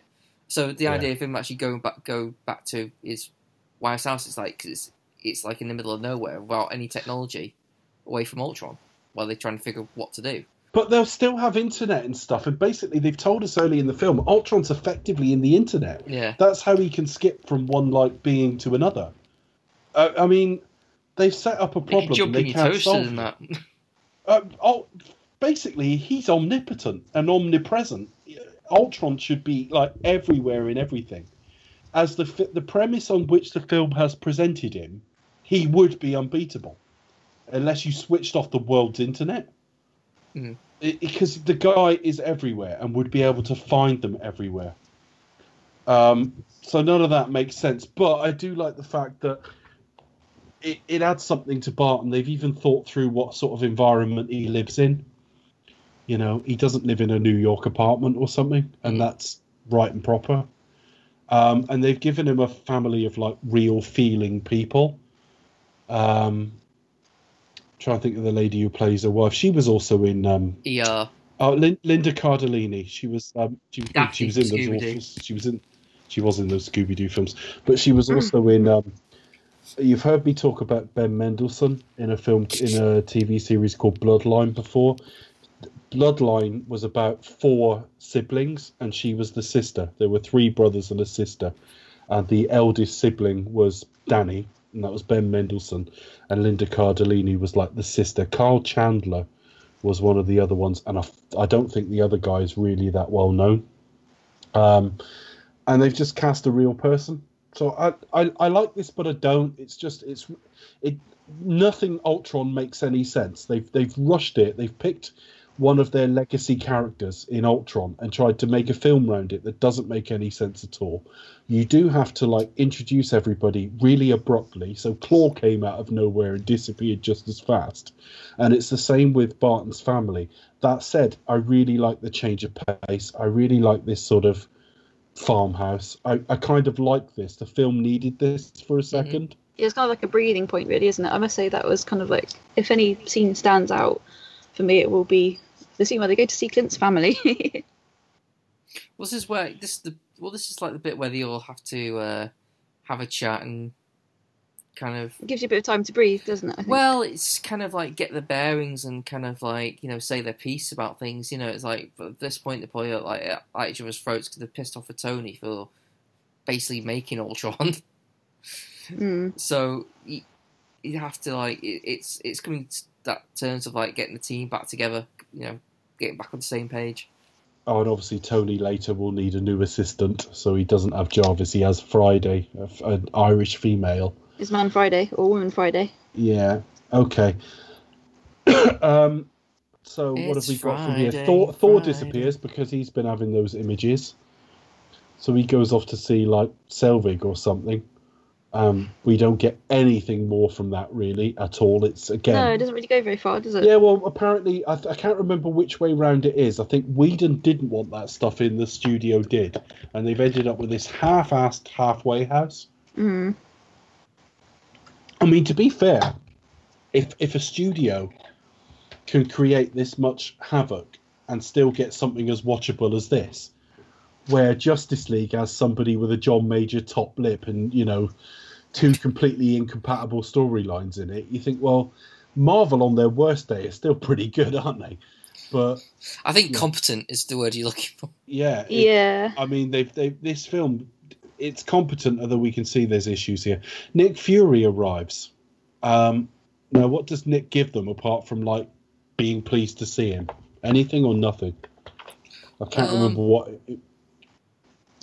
He just comes and gives a pep talk, really, doesn't he? Yeah, I mean, I can't see what what he was there for apart from. Oh, we got Samuel L. Jackson under a, a contract still. Well, he, Yeah. Well, he, he comes back with the you know the old you know um, uh, hangar Yeah, aircraft hangar. Um, but I'm yeah, I can't I can't remember what he actually does. All right, fair enough. Earlier in the film, Barton got injured, um, and they've got this sort of skin creating technology that this, uh, this their, one of their sort of doctors was using. Um, and basically, at this point, Ultron gets hold of her because he wants him to build. He wants her to build him a body, and I just thought this was pushing it a bit too far. So it, so it, it must it mustn't be that Ultron can actually he can't get an internet. He can only get into he can only sort of like build robotic bodies that he can actually flitch into essentially. Well, he could switch from drone to drone before. You shot one drone, he was suddenly a different one. Yeah. I Uh, thought he was effectively in the internet, but maybe not. I mean, you'd think that because that's that's what the assumption you have, but um, well, it actually makes less sense if he isn't. You think, well, he's in this closed loop here, or, or whatever. So Yeah. basically, he is now trying to get uh, using the scepter, which has a infinity gem. In it. We don't know what that gem does or why, but it's magic, and if you fire some stuff in it, it will build him a body. And then Ultron will upload himself into it, and he'll have effectively a permanent um, form. But at the same time, uh, the twins are there, and Wanda can read that he has, because she can read minds. Again, bit like Vision later on, not a completely consistent skill set, but she can read minds at times.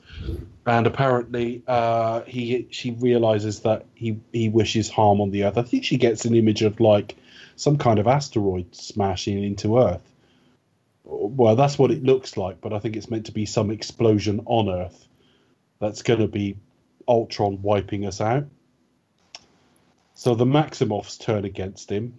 Yeah, because that'll But he- be his but- plan of like of um of lifting up that um is it Sokovia and then dropping it. That was it. That Yeah. was, Oh, that's what that would be. They drop, they take it to quite a height, don't they? Mm.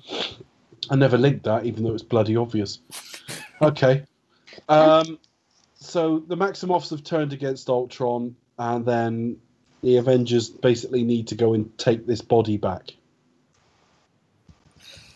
I can't remember how they learn about this body, but they go they go after it on the streets of some city somewhere in Uh, the they far figure out the. I think they kill sort of like. oh, Uh, I think Doctor Cho gives them a heads up. She's not entirely hypnotized by, Yeah, um, or something, or something along those lines. And then, um, and then it's a big straight through the streets and there's something too comfortable about this and i think it's because whedon has to get so many quips in that you immediately undercut tension when people can talk to each other very calmly at racing speed on bikes.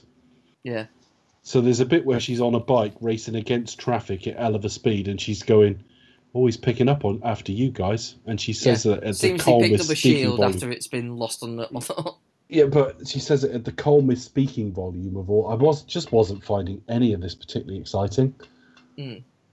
and I don't know why. Because it's it's it's it's the Avengers doing what the Avengers do. I think half of it is I'm not remotely interested in this Ultron character, and this all seems really contrived. Build me a body, really? I thought I I, I know they've got a little bit of technology beyond us, but really, um, so there's this whole business of trying to get this what is it? It's kind of almost like a big coffin isn't it? That's got this artificial body building inside Yeah. it that ultron is effect- effectively going to upload his mind into. So they need to steal this. Yeah, and that's what it is. They're trying to steal it off a off a is it a lorry basically Yeah, it's a Kind lorry. truck? that yeah Ultron makes fly because jets, and then they they manage to get it onto onto one of their um, crafts, but um, Black Widow gets captured by Ultron, right and and it's also you got like the bit on the subway train where Cap and the Maximoffs try and stop the, the subway train because a fight with Ultron. Ultron kind of cut, like basically causes it to um, go off go off the rails and non-stop. So it's where the Maximoffs start to yeah start to save people. Right. Yeah, the upshot of the, obviously the upshot of all of this though is they get hold of that casket, get it back to like wherever it needs to go. I'm assuming it's like Avengers Tower. And Tony wants to have a sort of another go turning it into something. And I just think no, nobody in this film is fucking learning anything. and it's just kind of annoying. Uh, so he upload he, he, he uploads Jarvis into it, doesn't he? Mm. Into this into the body. So that's effectively the beginnings of Vision, but they can't get it to um, they can't get it to like work properly. And effectively, Thor comes in, summons lightning, and basically aims that at the box, and out pops Vision. Which, in the context of this film, I hated this character it's not been so bad in the films that have followed because they've played up the sort of English gentleman side of him and things like that and made him kind of funny. But in this film, Like not quite natural. He doesn't quite know what like how to fit in with everything. he, he doesn't fit with everything. Again, it's pulled out of nowhere. We've got this new character that wasn't even thought of two fucking screen minutes ago. Um, and when we get to the when we get to it in a in a while, he's ridiculously overpowered. I mean, the the Ultron of this film is absolutely unbeatable. He can just do everything. So it wasn't great. It was nice where he sort of sees everyone and then forms himself a cape and things like that to fit in, and they don't know what to make of him, and then try you know, trying not to touch him or bother him. There's things I like about it, but it's effectively Jarvis in in a sort of quasi human form, sort of, And now it looks like Paul Bettany, and it looks like Paul Bettany. but with a red face. but with a red face. So where do we go from there? We're, we're building towards the final act now because they've got to go and sort of rescue Natasha, and basically go and stop whatever's going to happen in Sokovia. And I don't know really where Sokovia comes from in all of this. I don't know why Sokovia particularly. Do you? Um, I've no idea. I think it's just like a place. Pick a place. Yeah. Yeah, literally pick a location. Let's go there. It's just like, you know, because bearing on bearing in mind to us, the viewer, it's a made up place anyway. So it's like, who gives a shit? I mean, if it was London, we'd go fucking hell. What are they doing? Yeah. But anyway, I, I guess given what actually happens, well, I don't know. That, that doesn't stop films completely destroying cities anyway. Um, But there's like less repercussions from that. It's like if you, if you completely just destroy um, a fictional place, well, no one's going to go, oh fucking hell, well, yeah, well, you can't go to London now or whatever. You know, like you still go to New Yeah. York or London or LA or Okay. okay, fair enough. But the whole that'd be point my is guess. he's going to lift the capital city uh, skywards, drop it, and it will cause like a, you know, it's like an asteroid hitting or something. It's Mm. going to destroy the Earth. Um, Banner gets uh, Romanoff out, and he's like, "Our battle's done. Let's get out of here." yeah. She kisses him and then pushes him off the side of something just so he hulks out. That was a ropey effect in the cinema where he jumps back up as the Hulk and lands. That looks terrible. It's all right on the small screen though. But again, he's got control of the Hulk, even though he's been forced into it. Yeah. It's little things like that that I just think the film's gone, oh, whatever. And it's just a tight, oh, whatever. You know? Yeah, as he's falling, oh shit, I, I I better do it myself. For yeah. Halfway down, he's gone, oh, right, um, uh. I Yeah. had to think quickly. And here we go into a very, very long action sequence. I don't, I don't know if I've got the patience to talk through every beat of it. Really, they're Mhm. lifting, they're lifting this thing, ready to drop it, and then they all, they're all fighting these endless drones of like Ultron's army, which again is Star Wars Episode One standard. There are helicarriers arriving at some point with with uh, various sort of shield Yeah. people to evacuate people. Uh, Pietro's killed by a bullet at some point. I think he's shielding um, Hawkeye. Uh, and I didn't care. Didn't like the character. Wasn't interested. Couldn't care.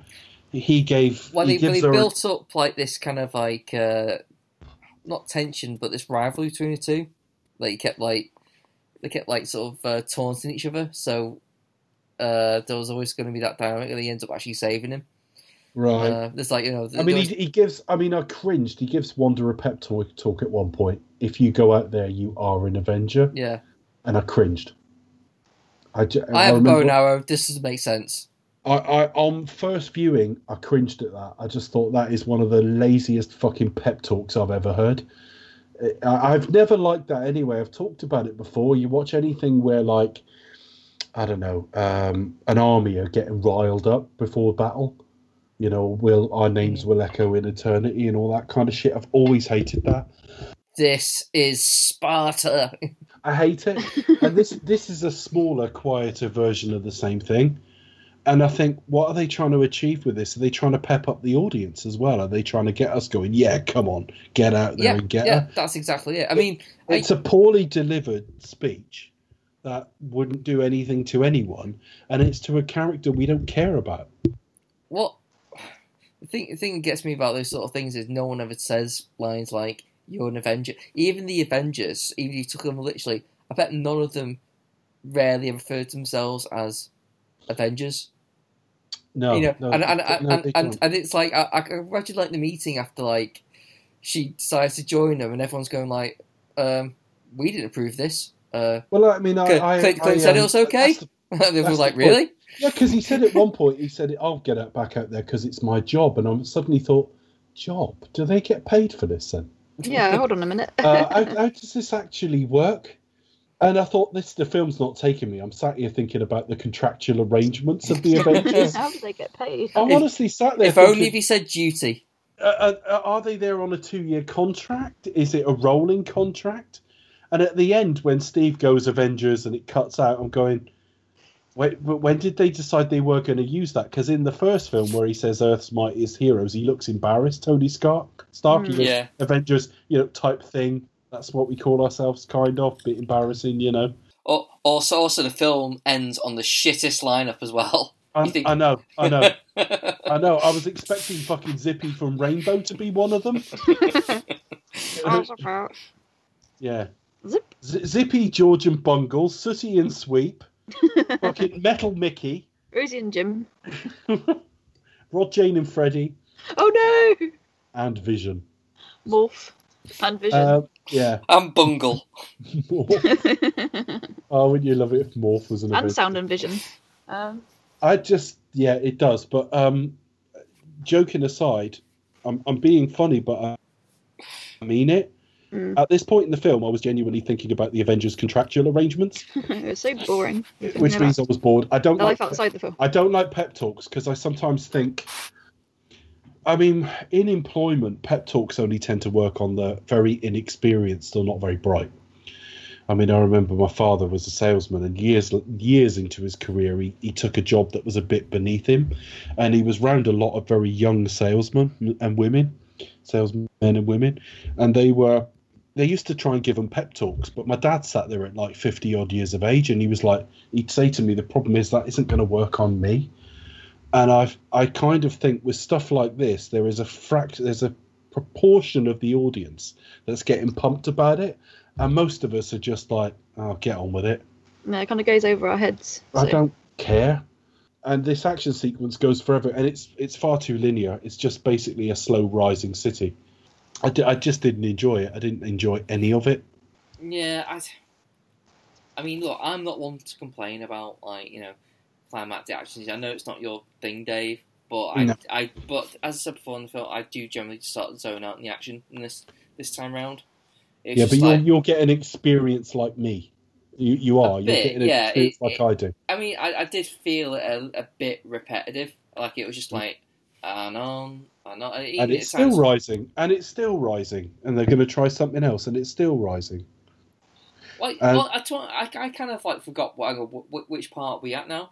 Like, are we like are, are they are, have they killed all the all the Ultron bots? Oh no, there's more. Okay, uh, you know, it's- But- there was an, also an element of they were trying to build in. I just felt like my intelligence was being a little bit insulted.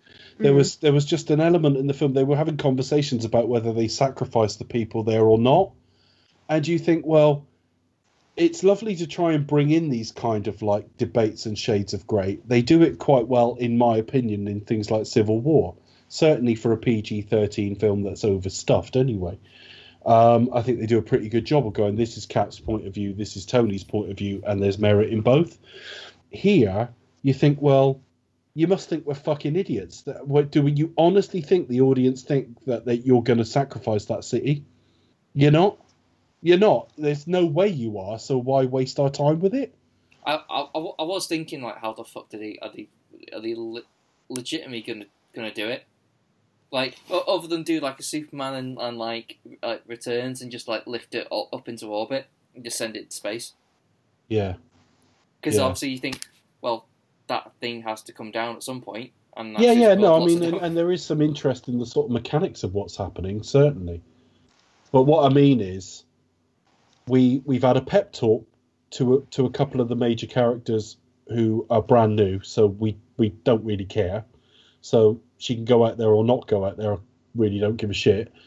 Where we've got, will these people die on a city we don't know? At least we have seen some of them. I've Mm. seen it done worse, but it wasn't done that well. And then they try and sell us this moral dilemma of the many versus the few. And genuinely think we're going to buy into, well, they'll have to just let the people in that city die. Well, that goes against everything a Marvel superhero is, a superhero film is. It's not going to happen, is it? Yeah. So I just felt like my time was being wasted. It was just quite, it was overlong and not that exciting. And it's not that picturesque either. Sokovia itself looks like the, the, the grottiest of like Eastern Europe. It might as well be like, um, it might as well be Chernobyl or something. Mm. I was going to say It's Hull, but much yeah, sure. that, isn't it? Chernobyl or Hull, you know. Pot- potato, potato.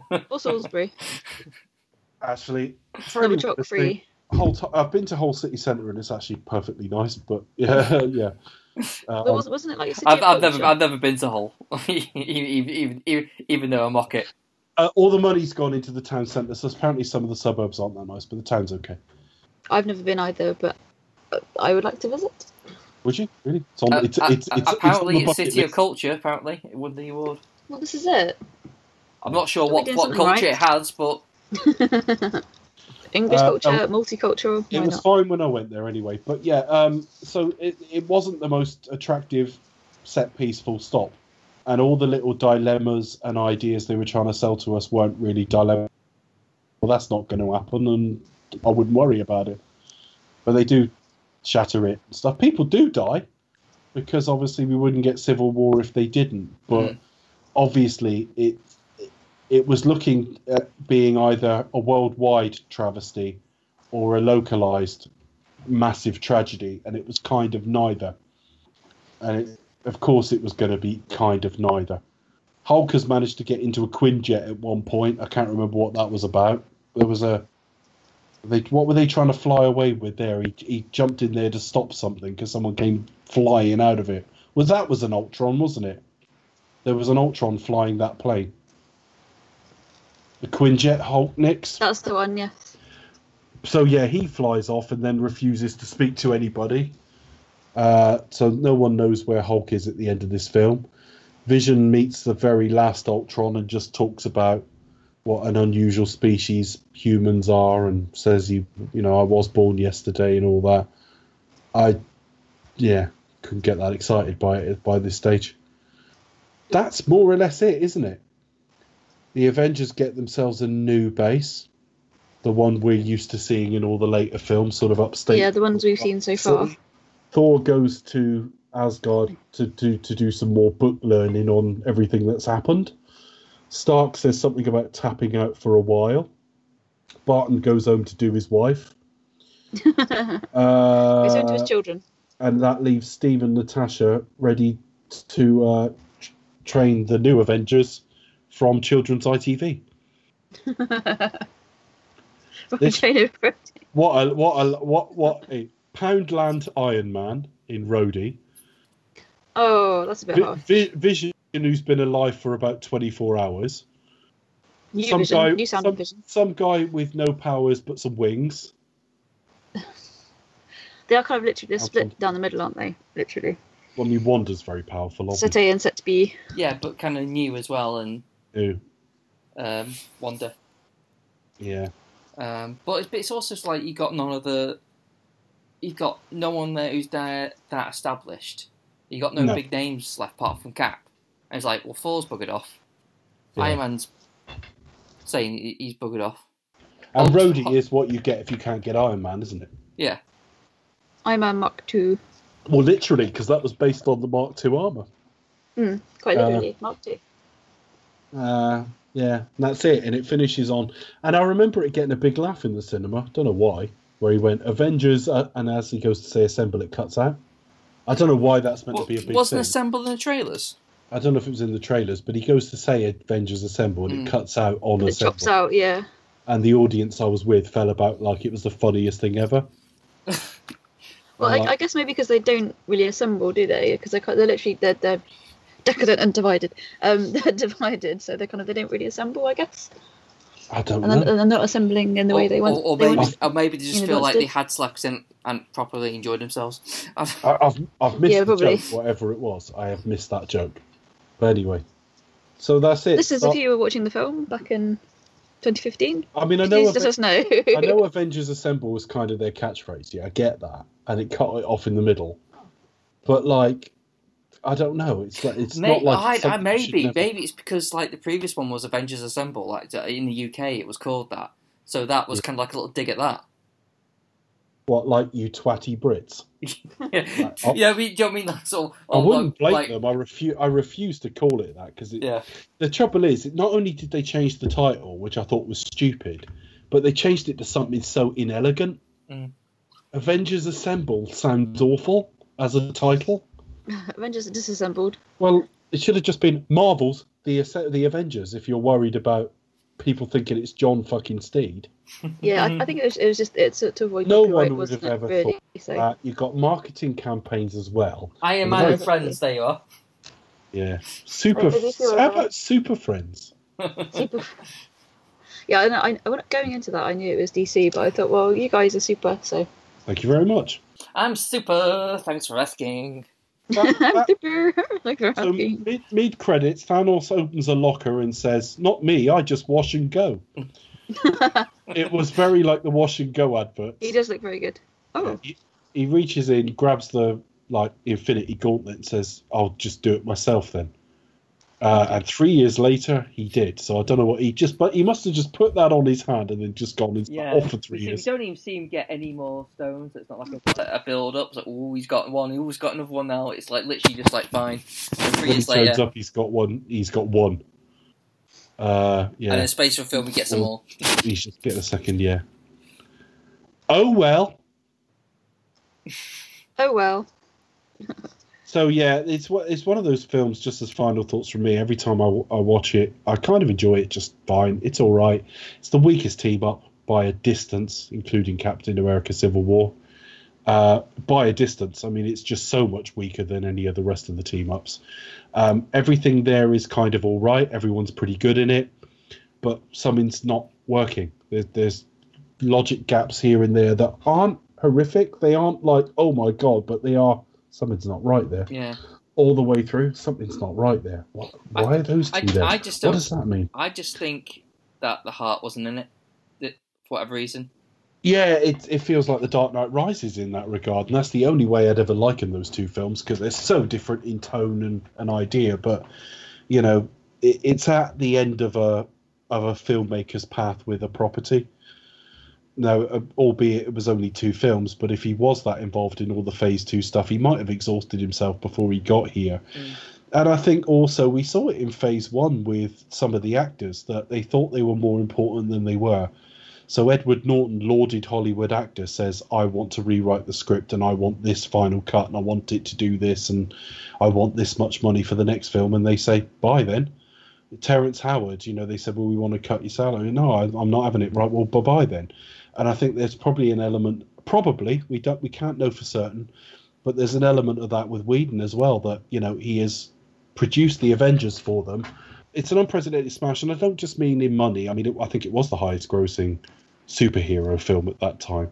But there'd been a couple of higher grossing films and, and so on. But just in terms of you know capturing the zeitgeist, it changed comic book films. The Avengers, it just changed. You know, we thought they were all going to be like you know the Dark Knight going forward, and that's not what they are anymore.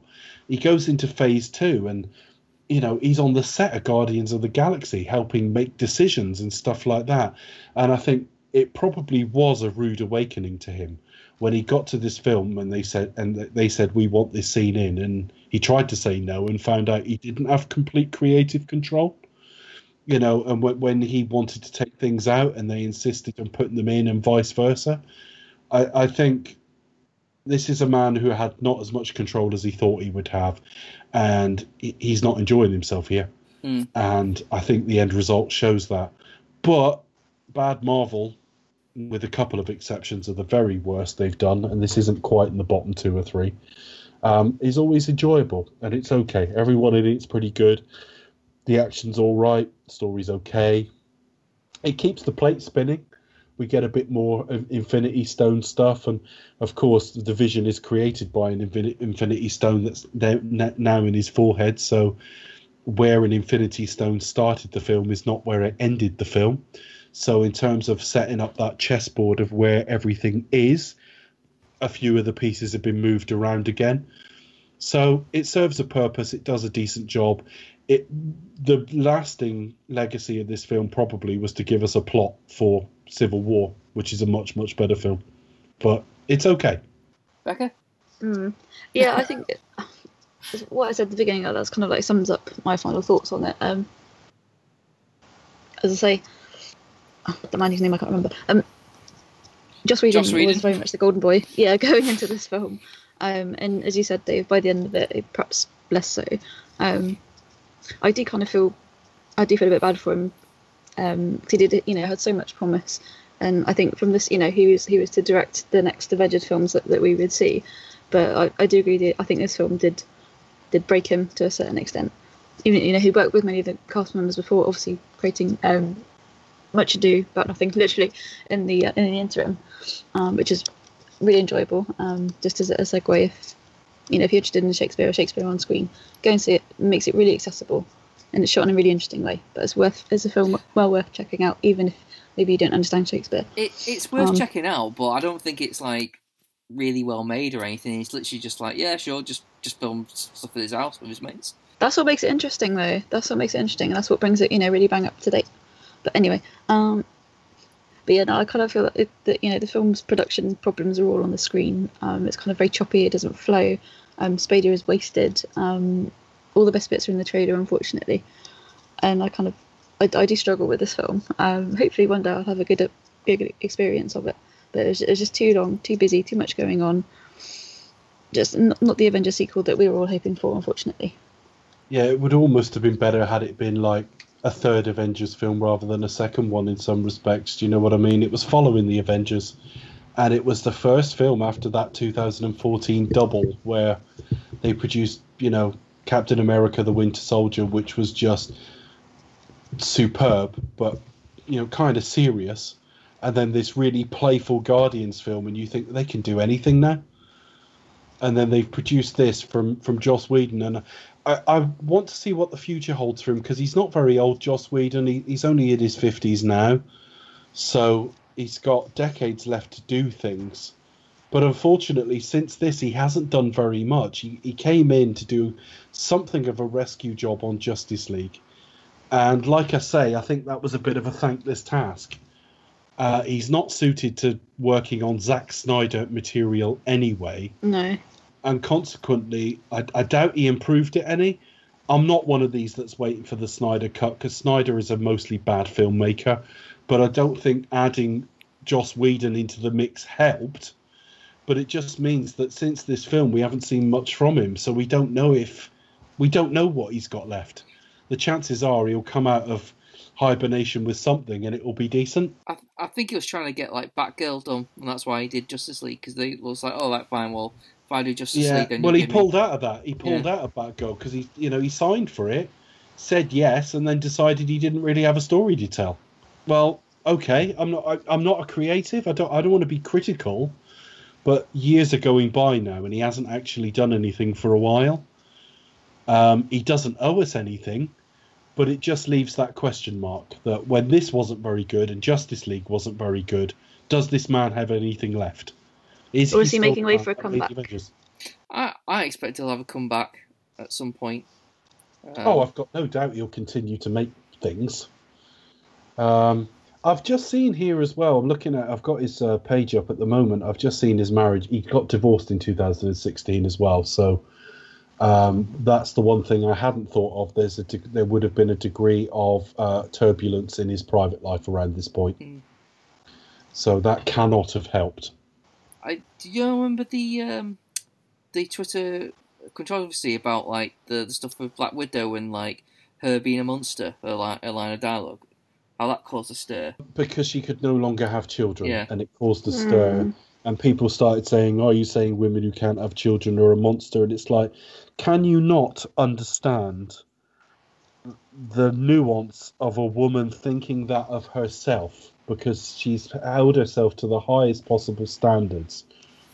And she it's it's how she feels about herself. It's Yeah. a self-esteem thing. Yeah, it's it's it's not like it's not like it's not every it's not it's not an objective view on women who can't have kids. It's a woman who holds herself to a ridiculous standard. It, it's this um, ridiculous like outrage like culture thing where like get outraged at the slightest thing. It's, it's almost like no, that every character says stuff is uh is uh is what it's is that what character's point of view yeah or it's not it's, it's like it's to like be honest i'm all, i'm all for like be careful in that you know why cause offense when you don't have to but it's why context though isn't why it why alienate um, sections of society?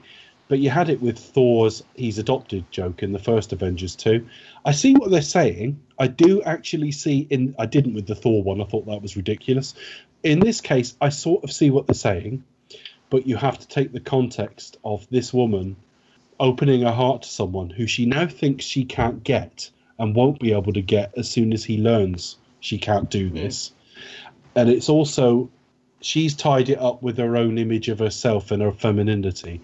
And given she's gone through several years of killing and all that sort of thing in between, hence the previous film and there being a lot of red in her ledger, it's mm. another stick to beat herself with. That's all it is. Um, so, yeah, I see where they're coming from, but I don't agree.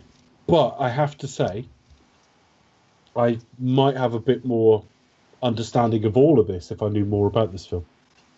This time, I do have some fun facts. That's fun, Well, folks. handy. That's a preemptive judgment. That Yes, because last time I didn't very have that have very will many be fun fun, facts. folks. We should have said that may in the future Well, be. well, I've already just fun. come, so that's a, that's about to be fun, folks. yeah, last time I was a bit underprepared, You and I had to the I had to find can't- some on the on the fly. you can't get the toothpaste back in the tube, can you, Chris? it's done. It's out there. I need a tissue. Right. Oh. well, I hope it's minty flavour. I was going to say, really. What, what what investment have you got in the taste of it? Baking soda. I don't know. Right, carry on. Yes, fun fact number one: Industrial Light and Magic developed a new motion capture system called Muse, especially for this film. Um, and it was developed and enhanced um, by none other than mocap hero Andy Serkis. And it was developed um, for like the role of, of Ultron and the Hulk, so they can capture the um, face and body movement simultaneously. So the actors could be with the other cast members, with the other ensemble, and not have to work separate apart from them, which is quite good. So I think that's really interesting. Um, fun fact number two: the film's trailer was viewed 34 million times in the first 24 hours after being released, uh, breaking the record that was previously held by Iron Man 3. I don't actually know which is the highest growing, highest viewed trailer, so I need to look that up. Um, probably this latest one. Oh, what now? Yeah, I, th- I think it will be Avengers 4. it probably will, will be actually. So, um, it's probably. I imagine. Um, oh, actually, no, it probably won't be. Yeah, I think it probably will be Avengers Four actually. Um, The fun fact number Phantom Menace in quick time. quick time. Let's go back a bit. Do it. That's a blast from the past. Two Good old weeks two weeks after you sort of set it running, you can watch a little trailer and, you know. and- Good old quick time. Uh, fun fact number three. Um, I was trying to call him Lou Ferrigno. 'cause that's, that's how I wrote it. Lou Ferrigno contributes the voice of the Hulk in this film, um, and has pretty much played the Hulk in every kind of live action and cartoon and adaptation going. The funny thing is, he It's didn't do like the he's voice of it. Well, the, fu- the Funny you say that. Yeah, he never gets cast as like I don't know a fit female model or something. No, Mrs. Um, Hulk. That's sexist. That. the funny thing is, Lou Ferrigno has voiced every Hulk except his own. Yeah. He didn't voice his own incarnation of the Hulk. No, But anyway, that's fun, folks. that's fun, folks. And yeah, so fun fact number four: this is one of the f- very few times that we see Thor, but we don't see Loki, and also we see um, Iron Man, but no Pepper Potts. Yeah, I think that was another aspect with this film that I just felt. I mean, Jane, Jane and Pepper had both been in the Phase Two films, which surprised me because I didn't think that they hadn't been in the, the sort of well. I think Pepper had been in the Avengers briefly, briefly, but Jane hadn't. And we know that well, Natalie Portman, rightly or wrongly, has a, a reputation for being snooty about these things. I thought Gwyneth Paltrow did as well, but I think she's been in more than enough of these to pr- have proved that wrong. And of course, when they both didn't turn up for this, I just thought, yeah, they're not even bothered about building like proper storylines from them all now. It's just smash them all together and leave these people out. So I thought that was a shame. But there you go. It, it was funny with the with the Forgo, but Jane's better. What's that? Sorry. It was funny with that. Thor had that line of saying Jane's better. Yeah. And my final fun fact number five: both Aaron Taylor Johnson and Robert Downey Jr. have both played versions of Charlie Chaplin. Downey Jr. obviously famously played Chaplin in Chatty a Chaplin. film of, of the same of the same Yeah. name. Yeah. amazing, Which. I've still never seen. I hear it's brilliant. Oh, you've gotta check it out. I only it was like on my watch list for years and years and years and years and years, and I bought it on Blu-ray, and it's it really it's very very heartfelt, very touching. Um, Before it one of the best performances. Um, and Taylor Johnson um, obviously played a younger version of Charlie Chaplin in Shanghai Nights. so, like, from the sublime to the ridiculous. It's good fun, Shanghai Nights. Yeah, it's a good laugh. I think it's one of his earlier roles as well. So, they don't make films like that anymore. Like, Shanghai Nights, Shanghai Nights. was probably for the best. yeah, we're, we're all gutted. Yeah, it's probably for the best. Well, they've done plenty of rush hours. I mean, yeah, I'm sure they've got another a third film. No, I'm sure they were planning on a third one. Probably they don't make films like that anymore. No. Sadly, And that's my that's my five fun facts for Avengers: Age of Ultron. Okay, brilliant. Uh, I'm amazed. I, was- I was worried with this. I'm, I'm worried with some of the Marvel films that, you know, they're all all right, aren't they? You know, and you think I don't know how much we're going to have to say about them. I'm really surprised we've got this length to show out of this because I just thought this film was really thin. Um, I think it's a sign that Marvel are actually always okay. We've just damned this film with faint praise and it won't rank very high. But you know, if the, if Justice League had been at this standard, we'd have been quite happy. true. You know what I mean? This is I mean, this it- is this it's is a studio secret. that's. It's the secret to Marvel's success. It's been consistently good. Or, I or know, this is a studio that's made a rod for its own back by being just you know, bankable. Mm. Um, Justice League would have been, you know, fantastic at, at this standard, really. Yeah, I, I, mm, mm, I don't know, but yeah, I, I, I guess, I guess it would have been an element of like, well, it wasn't that bad. Well, I just think compared by then, compared to what you'd be expecting as well. Yeah, You know, that the already by then it was like this universe is failing. So, yeah. Okay. Uh, in terms of social media, you can find me at the Pasty Kid 1976 on Twitter. uh, you can find me at Seven Trots on Twitter. You can also uh, find the this podcast with all the other all, all backlog of podcasts at seventrots.co.uk. And you can follow us on Twitter at Expect As a Talk. We're also on the same moniker on Facebook and also on YouTube and iTunes. If you type in Do You Expect Us to Talk, you should find us on there. And don't forget to rate, review, and subscribe. The great thing is we do have something to say, to say about what the next show is going to be, so we don't have to like sign off tonight with you know no night, sleep tight, cheers. Don't let the bed bugs bite. All right, bugger off. Okay. well, we found this now twice uh, at the end of, or towards the end of phases. Ma- Marvel seem to like to follow an Avengers film by sort of scaling it down a bit in more ways than one, which means Becca. Do you Expect to Talk will return with, oh, I think I just stepped on that Ant Man.